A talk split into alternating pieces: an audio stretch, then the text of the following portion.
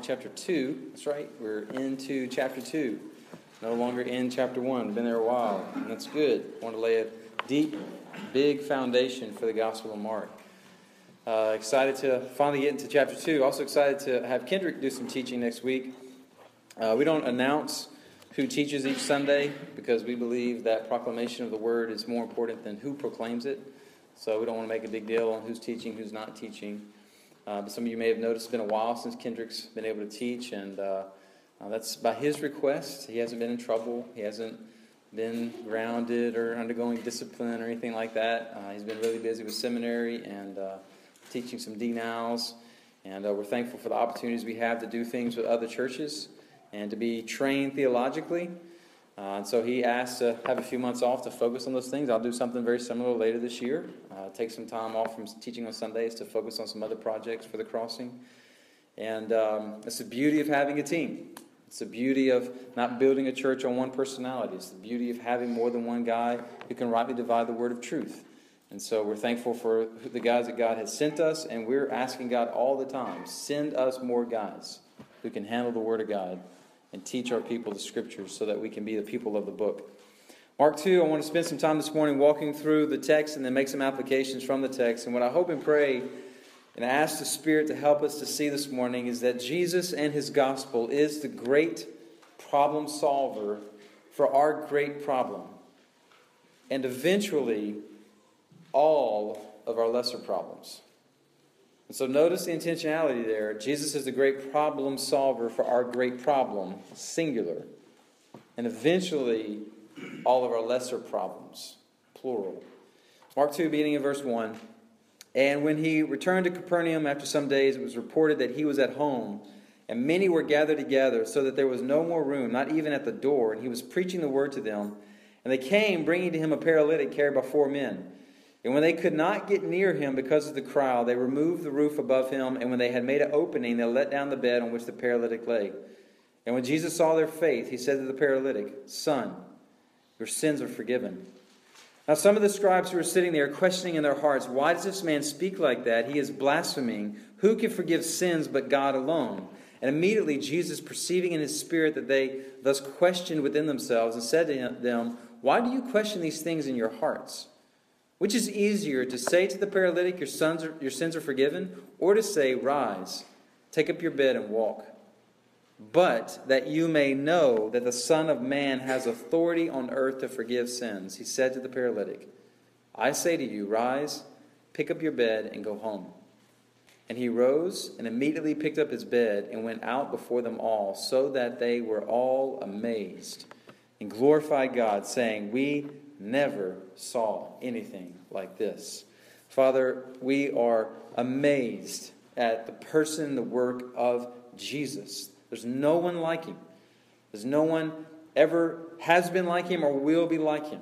He has power and authority and might to do amazing things that did not end, Father. We thank you. It did not end 2,000 years ago.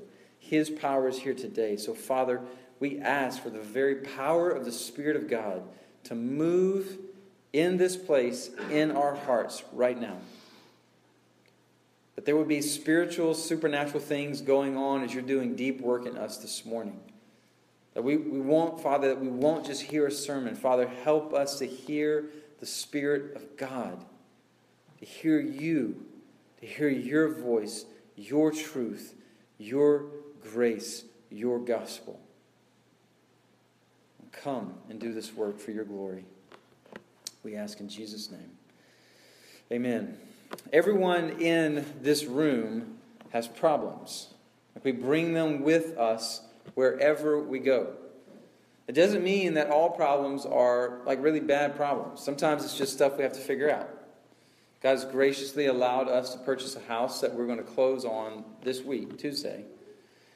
Yeah, that's great very excited. I'd love to tell you more of the story, why we feel like this is the house God wants us to buy in this particular neighborhood. We really feel like God's in this. And, um, but now we've got to figure out how to take an already busy life and add to that house renovation, packing, moving, and hopefully get in this house sometime before Christmas.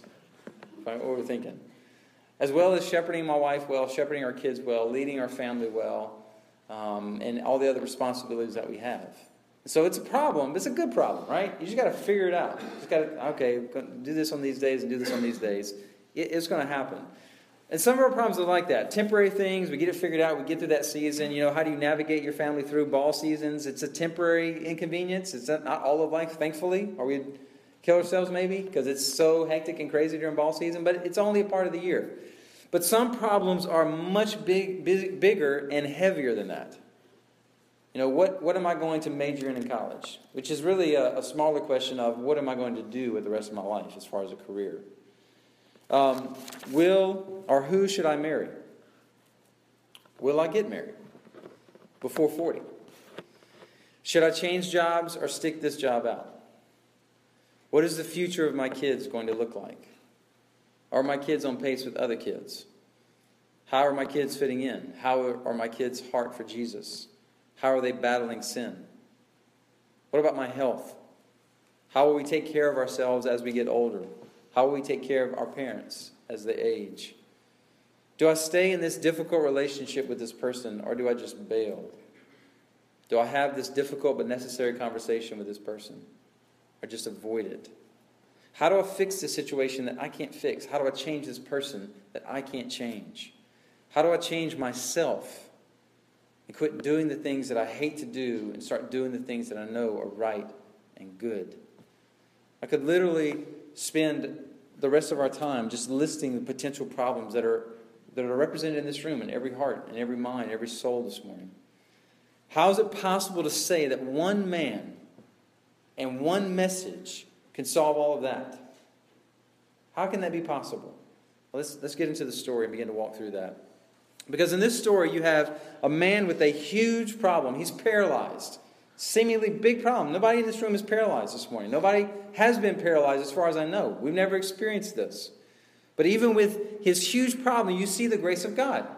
And that's always true in our problems. If you look, if you have the right perspective, you always see God's grace. And the, and the grace of God in this man's life are these four friends who care enough for their paralyzed friend to take him to this man, Jesus, who is quickly becoming famous. Why is he becoming famous? Mark chapter 1. He has uh, another man whose entire ministry is devoted to preparing the way for his ministry, John the Baptist. And John is out there teaching for months and proclaiming that this greater one is coming. And one day, this, this man shows up Jesus, he's the one. He baptizes him, the Spirit of God descends on him, and a voice speaks from heaven. This incredible occurrence happens.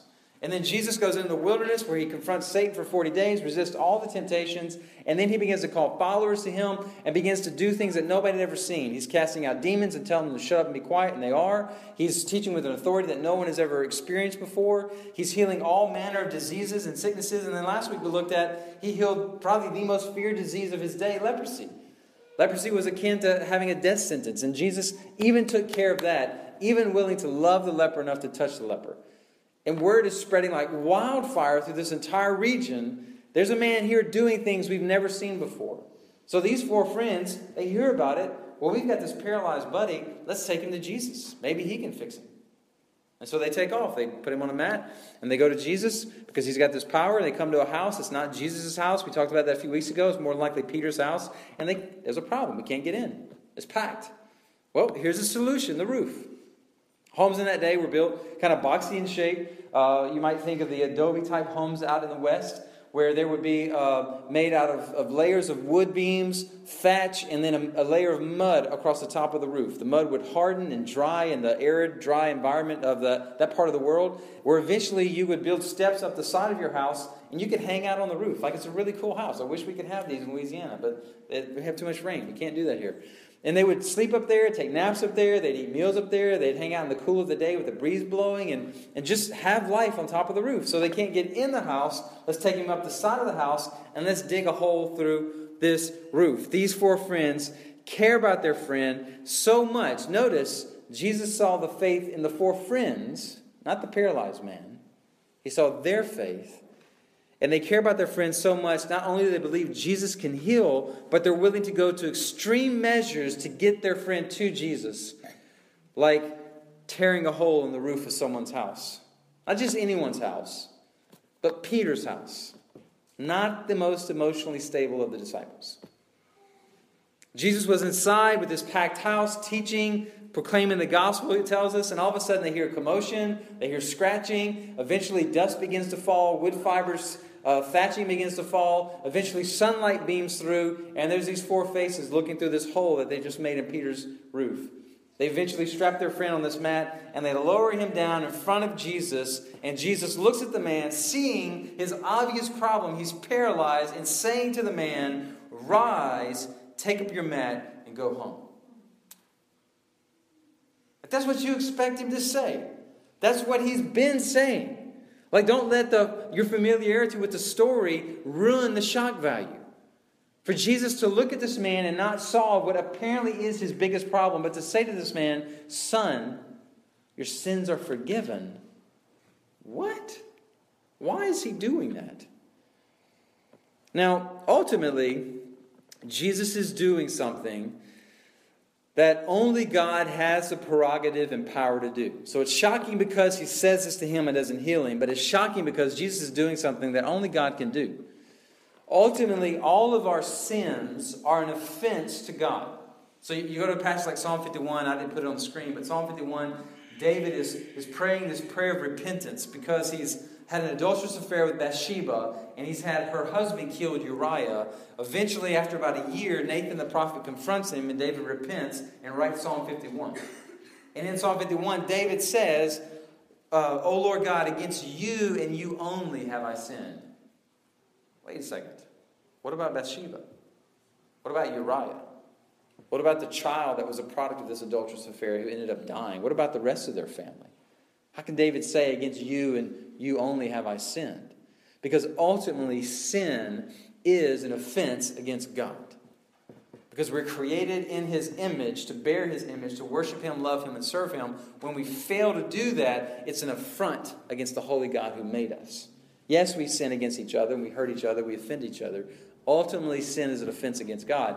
Ultimately, we need forgiveness from God. Jesus, being God in the flesh, has the right to say to this man, Son, your sins are forgiven. I, being God, can do this.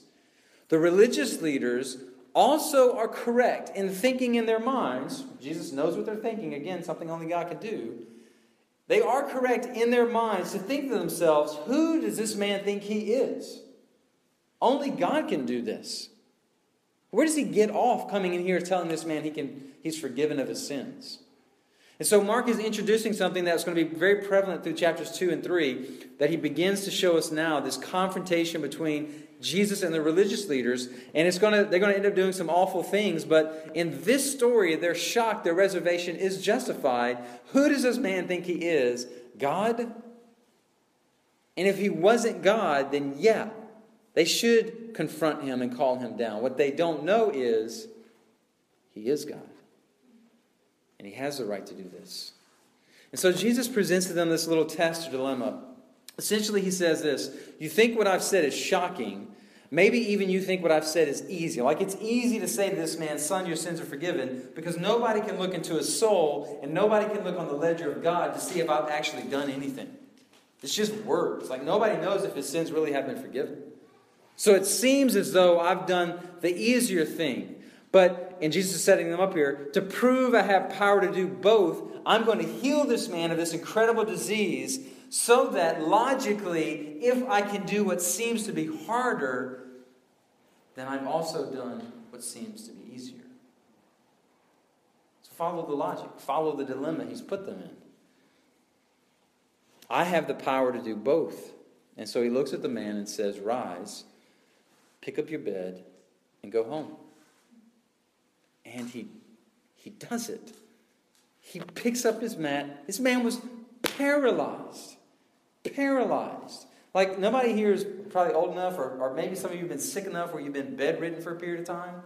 But a lot of the, the older people I work with in my hospice job, they'll get they'll break a hip or they'll break something, and they'll get down and they'll become bedridden for so many months. And it, even if we, being younger people here, if it happened to us, you would notice that it's it's hard to recover from that. Your muscles go through a process called atrophy, where you don't use them, you begin to lose muscle mass, you lose strength, and so you, being a young, healthy person, you become bedridden for a period of time. It takes weeks and weeks to get your strength back. Much harder for an older person much, much harder for a paralyzed person. Like, how does he just do this? Not only does Jesus restore feeling into his nervous system so that he can feel his limbs and his muscles in his body.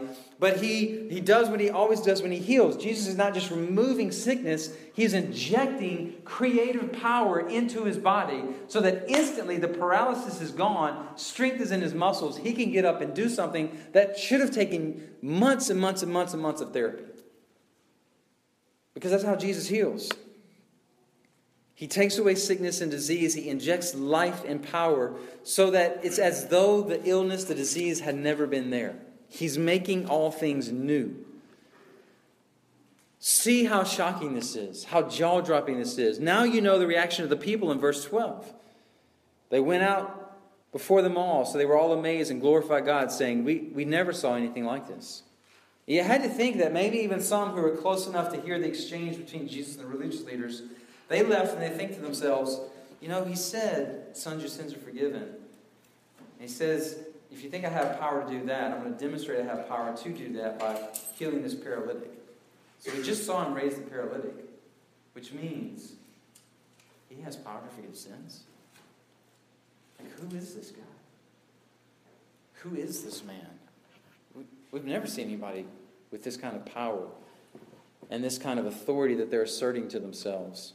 The Son of Man has power to heal a paralytic. Now, Son of Man is a favorite title Jesus uses for himself throughout the Gospel of Mark. You're going to see it come up again and again and again. And one of the criticisms that you hear about Jesus, and I've even read this in a systematic theology book, is that Jesus never came out in the Gospels and said to the people that he was talking to, Listen up, everybody, pay attention. I am God. G O D. And so some people take that, even this Christian systematic theology book, take that as a criticism against Jesus that he didn't really believe he was God. That was something attributed to him later by his followers. He had no self awareness and understanding of who he was, which is a complete misreading of the New Testament scriptures. Because in places like this, he's clearly doing things that he knew only God could do, asserting that authority for himself He's clearly giving himself these titles that he knew the Jewish people, knowing their Old Testament, would know what he's saying about himself.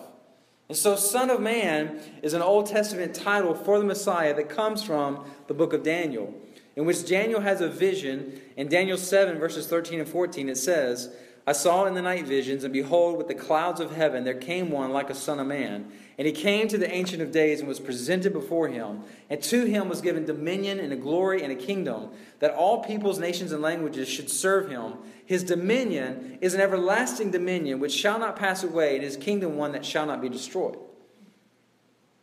The Son of Man comes before the Ancient of Days, who is another figure, another title for God and receives this kingdom which he'll rule over all the earth, a kingdom that will never end. Like, we're not talking about a man man. We're not just talking about just a man, rather. We're talking about someone who has divine qualities, divine abilities. And when Jesus calls himself the Son of Man, he knows where the Jews would go in their mind. Daniel 7. I know what I'm referring to. I'm saying to you, I am that man who's received that authority. This is a, an incredibly bold declaration that Jesus understood who he was. It comes from his lips. I'm healing sins. Only God can do that. I'm declaring myself to be the Son of Man in Daniel 7. That I'm God. That I am the Messiah. Mark 2, 1 through 12. A great passage to go to to, to confirm, to prove that Jesus knew who he was the, the Son of God, God in the flesh. And so he declares himself that. He knows that he alone has the power and the desire to solve our greatest problem, which he alone recognized in the life of this man, and he alone recognizes in all of us. And so, in this story, in this room, our greatest problem is sin. Sin is our greatest problem. There's a famous story about G.K. Chesterton, one of the great Christian writers in the 1900s. A local newspaper of his day sent a letter to a collection of writers asking them, What is wrong with the world today? And Chesterton famously responded to them in a letter Dear sirs, I am. Sincerely, G.K. Chesterton. Our biggest problem is sin. We're born with a sin nature. We have a bent towards sin. We have a rebellion where we need to be made alive by Christ. We need, need to be made into a new creation, regenerated, saved, forgiven, cleansed. We need to repent, believe the gospel, so that at some point in our life we become a new person. In theology, we give this a real fancy word called justification. Where in the, the courtroom of God, in the, in the eyes of God, He looks at us, though we are guilty. It's not that we haven't sinned, oh, we have sinned though we are guilty, he says, I declare you justified in my eyes. Not because you've earned it, not because you've done good, enough good things to, to get it, but because Jesus has come, paid the price for your sins, and you get legal credit for all of the righteous things that he did. So that in my eyes, I see you through the lens of Jesus. You are now just. He justifies the ungodly. That's us. And we come alive in Christ we're regenerated. We're born again. We're born from above. We become new creatures. We're the Holy Spirit. We're baptized by the Holy Spirit. We're adopted into the family of God. We're, we're, we're made into a new person. This is justification. It happens at a moment in time in our life. Our biggest problem is that we need that. It's in the summer of 1992. I was uh, with my youth group, we were at Camp Paron in Arkansas. My youth minister that summer was none other than Scott Bonner. Scott was a whole whopping 19 or 20 years old. I was 15. This is in between my junior and senior in high school. And I had, as a pastor's kid, I had been there from day one. Like in my mother's womb, I'm going to church. That gets a lot of extra credit for that, right?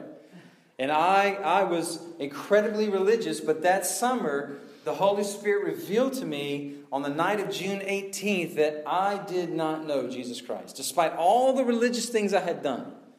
Like I could dominate Bible trivia, I could tell you all the stories. I, I had been to Sunday school, I probably had some perfect attendance years where I got a certificate or a pin. I had um, all kinds of understanding of the rituals and traditions of the church that I could follow to a T. I was a pastor's kid, come on. I had been a part of Royal Ambassadors where I got all kinds of badges for building campfires and pretending to be Boy Scouts. I had sword drill awards that I had received from being able to whip my Bible out and turn to the passage the fast, faster than anybody else and reciting the passage, right? I was I knew all the vacation Bible school songs. I knew all the vacation Bible school mottos and pledges. I was not a Pharisee of Pharisees, I was a Southern Baptist among Southern Baptists. And in the summer of 1992, I came face to face with a holy God who spoke very powerfully to my heart. He said, If you don't repent and believe in my son Jesus and receive life through him, when you die, you will be cut off from me forever. You will spend eternity separated from me. You will spend eternity paying the price for your sins. You will spend eternity suffering for your sins in a place called hell. And by God's grace, that night, I shared that with our youth group. Even had a lady, Charlotte, that's her name. Had a lady, we were talking about that last night, who tried to convince me Jared, you just had some doubts. You're not really lost. You're, come on, look at you. Look at your record. And thankfully, God was gracious to save me that night. I came alive in Christ. I became a new person, radically transformed in one night. Radically, my, my heart desires changed. My loves changed. What I wanted to do changed. My hatred of sin changed. Instead of being this fake person who put on my, my preacher kid's mask on Sunday and impressed everybody, and then I did whatever I wanted to do Monday through Saturday. I, I, tried to see how much hell I could raise, how much trouble I could get away with, how many boundaries I could push. Instead of being that person any longer, he radically transformed me where I desired him with a greater desire than I desired sin. And your story may not be as radical as that story, but at some point in time, you were transferred, as Paul said in Colossians 1.13, you were transferred from the kingdom of darkness into the kingdom of his Son. That has to happen. And once that genuinely happens, you are set free forever from the penalty of sin. You are adopted into his family, baptized with the Spirit. God comes to dwell in you as his temple. You move from condemnation to no condemnation, and you are now a co heir with Jesus, forever his as you dwell in Christ, and Christ dwells in you. It is your greatest problem, it is your greatest need. And guess what, guys? It's the same for everyone sitting around you. It's the same for your children and your grandchildren. It's the same for your neighbors and your coworkers and your friends. Like my, my, my the, the, needs of my kids, the greatest need of my kid is not to, to watch all the Avenger movies or read all the Harry Potter books or to know all the cultural things that are going on and partake in that. The greatest need for my son is not to be able to hit a great golf ball one day or throw a fastball or, or be able to make a jump shot. As much as I want to teach him all those things and fix stuff around the house, that's not his greatest need. The greatest need of your neighbors and your coworkers isn't for them to think that you're just fun and cool and, and, a, and a nice person to hang around who, who knows all the, the, the good places to drink coffee or the good places to get drinks in town or have good food. The greatest need of everybody in this city, everybody in the world, is to be forgiven of their sins, to be brought into a relationship with Jesus Christ and radically transformed to become a new person, to spend eternity with Christ and not separated from Christ in Gehenna. Hell. That is the greatest need of every single person. And Jesus alone, Jesus alone can solve that. And the bonus is, once he does that, you lose the ability and desire to sin. You become perfect you have no problems. Life is always good. You stay healthy, wealthy, and live happily ever after. Not quite. Our big problem with sin continues. And while we've been set free from the penalty of sin, justification, we've not been set free from the presence of sin. That's waiting for us. But we have received power over sin. And this is what we call sanctification. And so while we do still sin, we now have the power to say no to sin. Guys, I was uh, I was almost married before I had anybody tell me that. I'm sure people said it when I grew up, but I never remembered hearing it. That you don't have to sin. You can say no to sin. So, how do we do that? Well, it's the same way. How do we say no to sin? It's the same way when we first came alive in Christ. We turn from sin, we trust in Jesus and His gospel. We see that Jesus is more desirable than sin. We see that the temporary joy of sin is not greater than the joy of obedience. We see that because we love Jesus, we love to do what's right. We see that we don't want to bring shame and reproach on our King because now, as a follower of Jesus, we are a witness to Jesus, whether good or bad, and we want to bring honor and glory to our Savior and King Jesus. We see that Jesus is not only Savior, but King. He's in control of our hearts, my heart, my life. Therefore, I don't live to serve myself, but I live to serve my King. And my life is not about establishing my kingdom and my way in this life, it's about establishing His kingdom through my life. And I can willingly, lovingly lay down my life, sacrifice everything for the sake of King Jesus because he first willingly, lovingly came and laid down his life for me. And I have this heart desire that he's given me that I want to do that. And when I don't want to do that, a loving father comes and disciplines me and brings me back to the place where I want to do that again because I'm his, and that's what he does. Our greatest problem is sin, and Jesus alone is the solution for this problem. And probably most of the problems in my life can be solved as I turn from sin and selfishness and turn toward Jesus in faith and repentance. Right? Like sometimes, sometimes my problem is I want to be in control when God has said, You're not in control. You should be in control because you're an idiot. I'm in control. I'm all wise. I'm all knowing. Quit trying to be in control and trust me. Quit fighting against me and trust me. Quit taking out your frustrations on other people and hurting them and trust me and let me be in control. Sometimes my problem is I live in fear and anxiety over the future that causes me to hurt others or hurt myself. And God's telling me throughout this book, I've got this, I've got the future. Doesn't mean I'm going to tell you exactly how I'm going to do everything. I'm not going to tell you what's coming, but you can trust me because I'm always working for your good.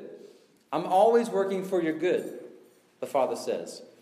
Always, always, always working for your good. And you could trust in me in such a deep and strong way that we can actually, I can actually live free from fear, anxiety, and worry. Like that's possible. Plus, most of what I waste time on in fear and anxiety and worry never happens anyway. Ever. Sometimes my problem is I'm not content with who I am or where I am or what I can do. And so I'm always working working working to prove myself to others, to prove myself to God. I'm worth saving, God. I'm a good person. I'm successful. I'm smart. I'm fun or cool. I'm athletic. I'm worthy to be your friend. And I'm working so hard to prove myself, I don't really know who I am, so I can't truly love people or let people love me because I don't know who I am in Christ. Because I'm placing my identity in things that I can do and things that I can prove to other people instead of resting in who Christ says that I am. And so my problems come because I, my failure to believe in my identity that I have in Christ, my failure to believe in the gospel that sets me free from some of these things. And you can think through other examples of how our own battle with sin and failure to trust Jesus and his gospel causes us to sin and causes problems in our life that could simply be solved through repentance and faith in the gospel of Jesus Christ again. Sometimes our problems are you problems. The problem is us. And it's Jesus and his gospel that can change us. And often we struggle to see this because we, we have lost sight of who we were before Christ and we've lost sight of who we are apart from Christ. We walk with Jesus for a while and we start to see all the good things that we're able to do because of Jesus, and silently and, and deadly, self righteousness begins to creep in. And we quickly begin to think much of ourselves and think less of other people who aren't here today. I'm here. It's not even Easter. I'm here. What's wrong with these other people? I'm part of a church plant. I mean, how gangster is that? We're doing everything stripped down and crazy, and these other Christians are doing it easy out here. Look how much of the Bible I've already read this year. I've already made it through Leviticus. Look at the size of my theological brain. I can say three and four syllable theological words and know what they mean. And we forget that before Christ or apart from Christ, spiritually, we are the paralytic on the mat. Completely helpless. Can do nothing for ourselves unable to do anything until Jesus intervened, forgave him, cleansed him, and gave him life. We can never lose sight of the fact that all we have earned is hell. All we deserve is hell. And we have never and will never do anything to earn any aspect of our salvation, any aspect of the righteousness that God freely gives us through Jesus. Every breath is a gift. Every day is a gift. Every promise that God will eternally secure for us is a gift of His grace. Everything. Nothing we can take credit for. And part of our problem is we lose sight of that and think somehow we have earned something, somehow we deserve something, somehow now we have the right for something. We don't have none of that. It's all a gift of His grace. And so we live constantly in gratitude, desperate for His grace. But some problems that are in this room this morning are not the result of our sins, but it's sins that we have suffered at the hands of others. It might be directly, someone's targeted us, someone's come after us to hurt us. Maybe we got caught up in the line of fire of destructive behavior. Uh, my dad's father was killed by a drunk driver when he was 12. My dad's older brother was killed by a drunk driver when I, the year I was born. That happens. Um, children are born with sickness and illness that just happen. Nothing you can do to prevent it. This month is Autism Awareness Month, and they still have no idea what causes autism. Just it just seems to happen. Your company goes out of business. Sometimes our problems or situations out of control, and they happen to us. Now, first recognize this while those problems are big, they're not as big as the problems. Don't lose sight of that already. The fact that we are a sinner in need of Savior. The paralytic's biggest problem was not his paralysis, but that he was a sinner. And Jesus alone solves that. But, but, Jesus also will eventually solve all of our lesser problems. And I cannot emphasize enough the word eventually. Jesus alone will eventually solve all of our lesser problems. You see, we're headed to a day when all the problems that we can't fix, all of the issues that weigh us down, will be no more. They'll be gone. We're always headed to a better day. Like this should mark us as distinct in our culture that is filled with pessimism and negativity. There's a lot of people that are convinced we're about to have another civil war in our country. Facebook, social media, news, it's just negative pessimism, negative pessimism. And we as believers can say, it's not always going to be this bad. We are headed to a better day. One day, all this is going to be gone. It's going to get better. Yeah, that means we need to buckle down and pray and work hard to make things better now, but, but we know one day when Jesus returns, one day all things will be made new. One day all of creation will experience what this paralytic experienced get up and rise, be made new. And it's, it's so amazing that the Apostle Paul, whose, whose language fills half of the New Testament, whose language is so di- deep and rich and thick that Bible scholars and theologians still marvel at what he wrote. It's so amazing what's coming. Paul doesn't have the words for it when he sees it. I, I can't even write about this. It's that mind blowing where we're headed. This is what we call glorification. So we have been saved, set free from the penalty of sin, that's justification. We are being saved, set free from the power of sin, that's sanctification. And one day we will be saved, set free from the presence of sin, that's glorification. Like one day we're going to get this body that's going to be glorified that will never age or wear out. You'll never have to take another aspirin or ibuprofen. Like right now, my hands hurt. I'm feeling them when I clap, especially from running this floor stripper in our, in our house that we're buying yesterday. Stripping up this wood floor, like this jackhammer for wood floors. One day, my hands will never hurt from doing anything ever again. One day, you'll never be tired. You'll never wake up walking like an old man early in the morning because your, your joints and your bones are creaking and aging.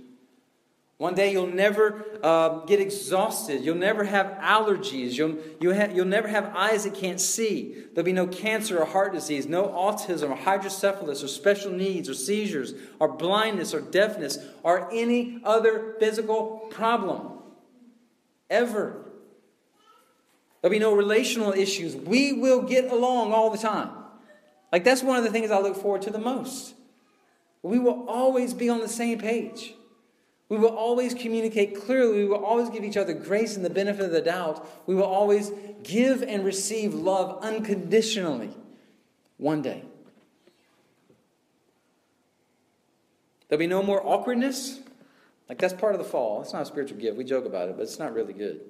There'll be no embarrassing moments, no conflict or relational tension, no racism, no class envy. There won't be an elite group of people ruling over other people. There won't be places you can't go. We'll have the entire new heavens and new earth to explore for all of eternity. Everything you're not seeing right now because we don't have time or money, you'll get to see one day in its glorified form. We'll work, but it'll be without the curse of sin, so it's going to be fun. There'll be no paychecks to worry about, or corporate America to serve, or credit card bills or other bills to pay, no mortgages or banks to deal with, no insurance companies to waste money on. There'll be no earthquakes or floods or tornadoes or hurricanes or lightning or thunder. There'll be none of that. No more goodbyes. No more goodbyes. No more death. No more tears. No more pain. No more hurt no more suffering. C.S. Lewis, at the end of his last book of the Chronicles of Narnia, he wrote this describing the end of the series, but as you know, with Lewis, he's describing something much greater. And as he spoke, talking about Aslan, he no longer looked to them like a lion. But the things that began to happen after that were so great and beautiful that I cannot write them. And for us, this the end of all the stories, and we can most truly say they all lived happily ever after, but for them, it was only the beginning of the real story. All of their life in this world and all their adventures in Narnia had only been the cover and the title page Now, at last, they were beginning chapter 1 of the great story, which no one on earth has read, which goes on forever, in which every chapter is better than the one before.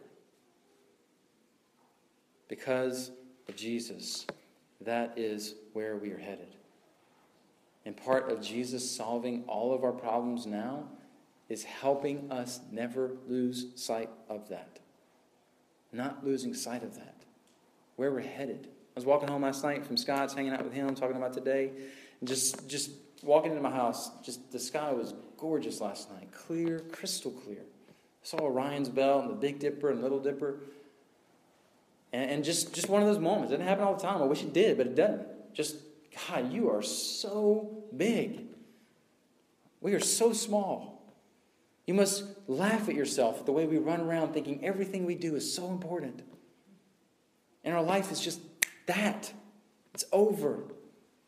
Went home and told Jennifer this. Jennifer, we're, we're about halfway through, honey. You know, another 30, 40 years, we're done. It's almost over.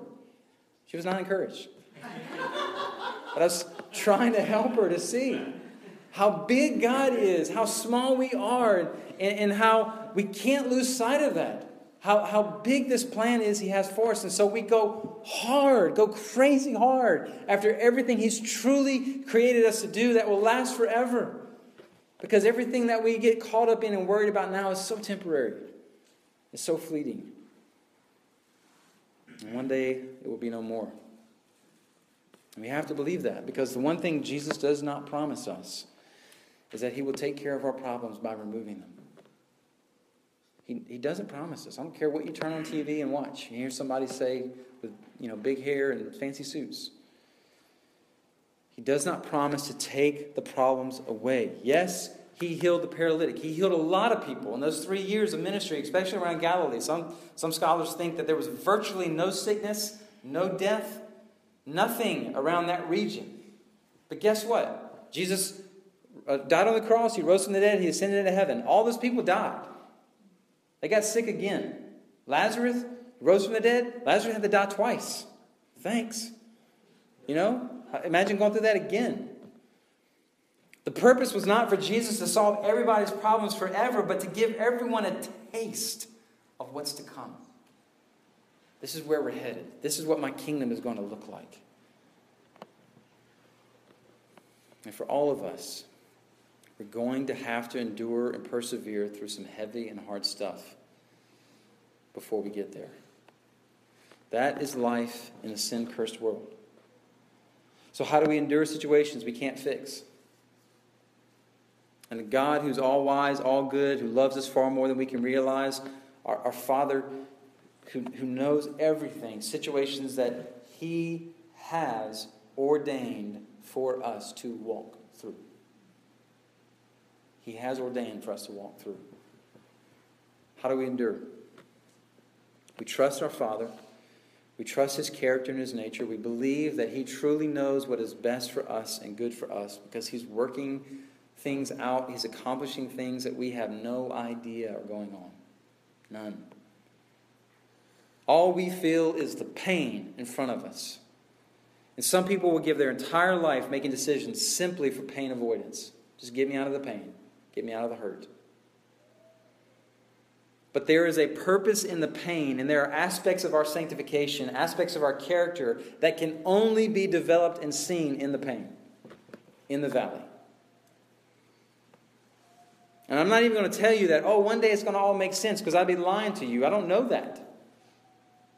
One day we don't necessarily understand it better by and by. We don't know that we're going to get to heaven and God's going to give us like a, a report, but here's why He went through all that. We may never know. Probably when we get there, we're not going to care. It doesn't matter anymore. And so we endure because we trust our Father with all aspects of our lives. We can endure because our Father has not left us alone. We can endure because we know we are headed to a time and a place where problems are, are going to be done away with. We, and, and we endure because our Father has not left us alone. We, he has left his body. He's left other believers who know these truths, who are filled with his spirit, who not only have the ability to walk with us, to carry these burdens with us, but they, they actually desire, willingly, lovingly desire to, to wrap arms around each other and, and say, let's do this together. You're not alone. Let's go together through this. Like, like we feel that way about each other. You don't have to walk alone. Why? Because Jesus came and he walked alone to Calvary. And he bore our sins alone so that he could give himself for us so that we never have to be alone.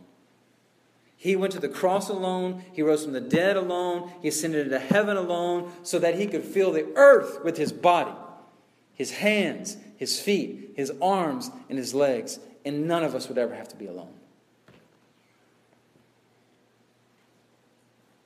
Go back to our passage one more time. Jesus asked them, Which is harder? To tell a paralytic man you've been forgiven or to raise a paralytic man up and say, Get up, rise, and, and go home? Which is harder? And, and to this, the sight of the people, it seemed obvious. It's much harder to raise a paralytic than to tell him his sins are forgiven. Only Jesus knew what it would cost to say to that man, Your sins are forgiven. Only Jesus knew that was actually the harder thing.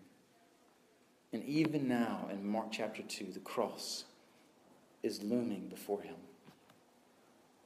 That Jesus would endure what he endured so that we would never have to endure it, to solve our greatest problem, and to give us hope and strength in each other as we walk through our lesser problems. So, a couple of thoughts this morning as we close. Do you see your sinful heart as your greatest problem? Do you see your battle with sin as your greatest battle? Do you see that Jesus alone is sufficient to set you free from the penalty of sin, to give you power over sin until one day you are set free from the presence of sin? Do you see all other problems as lesser than your greatest problem? Do you see Jesus as ultimately, eventually, the solver of all these lesser problems? Do you see what Jesus has provided to help you endure these lesser problems? Do you trust Him? Do you have faith to pray for those problems to be solved with a miracle? Do you have faith to trust your Father to persevere you through these problems if the miracle never comes? We're gonna, I'm going to pray in a few minutes, and, and then we're going to have a time of reflection, repentance, just to think about how the Spirit of God has spoken to you and respond in repentance and faith. And then when you're ready, come and receive the, the bread and the juice. And, uh, and then we'll share in this joyous meal of what He's made possible through this amazing sacrifice.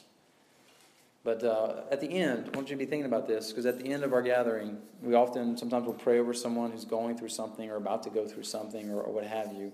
But at the end of our time of singing today, I want to open it up to, to anyone who, who wants to receive prayer because of something you're going through. Um, just, just a problem, something you're facing that, that you need the body of Christ to love on you and minister to you. And so uh, after the last song, Scott and, and the guys will keep playing. And I'll come forward and just invite you to come. And, and it's not going to be me praying for you, it's going to be the body of Christ gathering around each other and praying for each other. It's not that anything can, can happen here that can't happen out there. Nothing magical about this. But while we're together, this one time a week, if you need the body of Christ to love you, to minister to you, if you want to share that problem, if you don't want to share that problem, we just want to, to take time to, to lift each other up and pray for each other. So be thinking about that as we respond in worship today. Father, we're so grateful for your grace.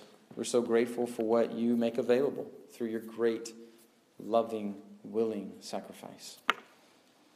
We're so thankful for where we're headed. And in the middle of just messy, yucky, difficult things, we know it's not always going to be like this. And not only are you one day going to wipe away every tear and take away everything to be afraid of, and death will be no more, and hell and, and Satan will be no more, and sin will be no more, but, but you graciously give us everything we need to endure what we have to endure to walk through the valley of the shadow of death, to face challenges and obstacles to our, our faith. You give us each other. You reveal your truth to us. We're just grateful. So help us respond today in repentance and faith. Help us to see that we're not alone. And help us to rest in you. In Jesus' name, amen.